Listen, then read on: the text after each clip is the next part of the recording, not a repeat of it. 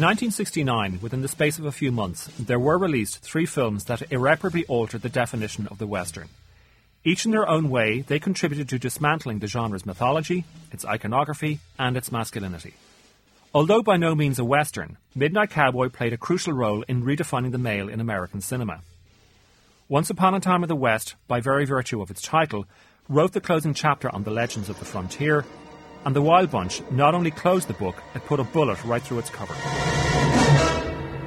If they move, kill them.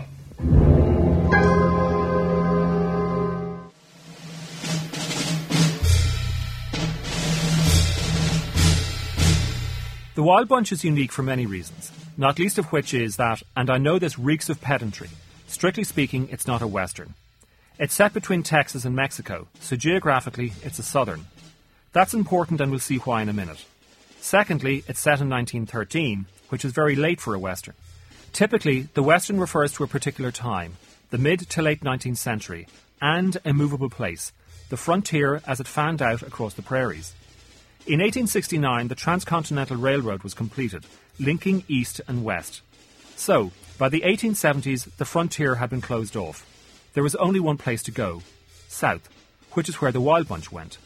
Compounding that is the presence in Mexico of two German officers providing military advice to General Victoriano Huerta's army. This indicates how modern the story's setting is. World War I was a matter of months away. And thirdly, more than any other Western since its release, The Wild Bunch said all there could be said about a genre that, more than any other, chronicled America's mythology. Well, you're not going to use the story, Mr. Scott? No, sir. In directorial terms, no man is more responsible for that mythology than John Ford. Ford's shadow stretches far and wide across the Western landscape. So enormous was Ford's impact on the genre that almost every Western was and still is measured against the films he made. Stagecoach, My Darling Clementine, Fort Apache, She Wore a Yellow Ribbon, Rio Grande, The Searchers, The Man Who Rode Liberty Valance, and that is to name just seven. He made another 50. By the time Sam Peckinpah came to direct The Wild Bunch, he had made just three. But with this single film, Peckinpah was the first, and to this day, only director to travel beyond John Ford's shadow. While Ford helped sculpt a series of myths, Peckinpah wired them with dynamite. Here's film historian and critic Leonard Maltin. He had a, a, a stylistic approach to it, but nevertheless, he was, he was showing the audience something they hadn't really seen before. When you watch The Wild Bunch today, it's hard to believe how revolutionary it was considered at the, the, the end of the 60s, early 70s when it came along. Peckinpah may have moved beyond Ford's shadow, but in so doing, he fell under another Japanese director Akira Kurosawa. Which is somewhat ironic because Kurosawa, who is best known for his samurai pictures, was an enormous admirer not just of the Western, but John Ford in particular. What is even more ironic is that Kurosawa's 1955 masterpiece, The Seven Samurai, was remade by Hollywood as The Magnificent Seven. And it gets even more complicated because, by the mid 1960s, the Italians were making their spaghetti westerns, and Sergio Leone's movie A Fistful of Dollars was a remake of a Kurosawa picture, Yojimbo, which itself was inspired by Red Harvest, a novel written by the American pulp writer Dashiell Hammett.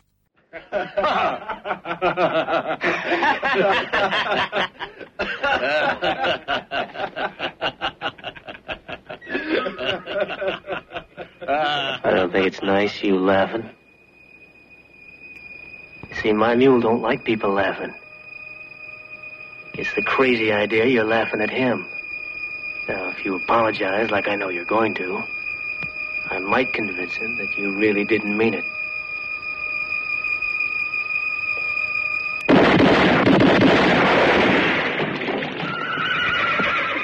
Now, I mention all that because what Peckinpah took from Kurosawa, and indeed extended beyond what Kurosawa had done, was the technique of slow motion. There's a killing early on in The Seven Samurai, which Kurosawa used slow motion for in but a few frames.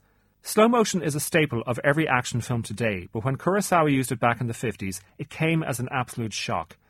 Paradoxical, yes, because the killing looked so graceful, but Kurosawa said he used it because he had seen so many deaths on screen he wanted to restore the act to its distinct position. In the way Kurosawa used it, we saw it as if for the first time. And by showing us something we would normally see happen so very quickly, Kurosawa inadvertently revitalized cinematic violence. And that is what Peckinpah did, in spades.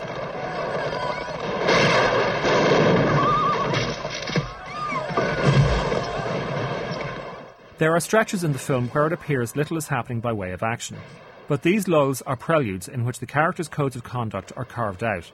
And yet, while the Wild Bunch talk about a code of behaviour, as the title states, they are a bunch of wild men, psychotic, marauding, and amoral, and they seem to only find purpose when violence is at hand.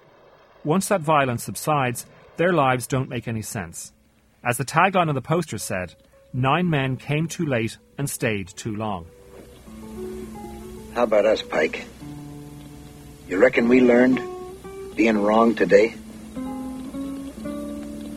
I sure hope to God we did. For Hollywood films in the late 60s, the average length of a shot was almost 8 seconds. In The Wild Bunch, it is 3.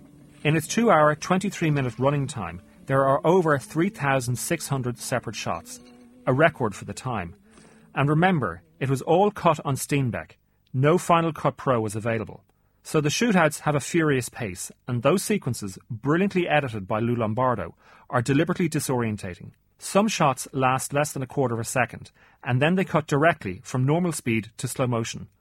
All this was because Peckinpah wanted to convey the complete sensorial disorientation and debilitation that occurs when violence erupts.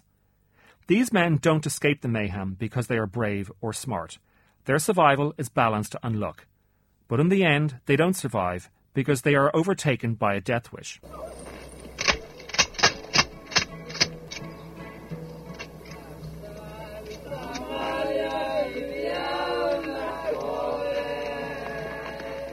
There have been precious few great westerns since The Wild Bunch. Peckinpah managed one more masterpiece with Pat Garrett and Billy the Kid. Robert Altman gave us McCabe and Mrs. Miller. Clint Eastwood delivered High Plains Drifter, The Outlaw Josey Wales, and Unforgiven but none of them can match The Wild Bunch for intense viscera.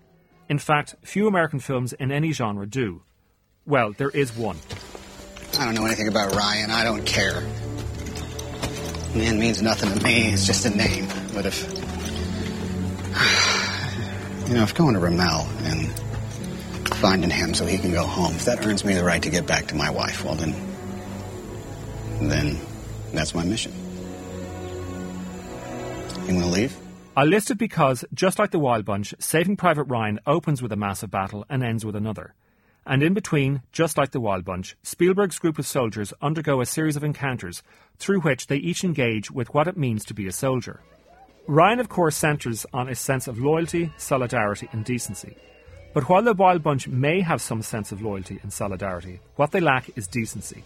Unfortunately, Peckinpah held human nature in very low regard. Peckinpah was a very complex man, driven by demons and riddled by contradiction.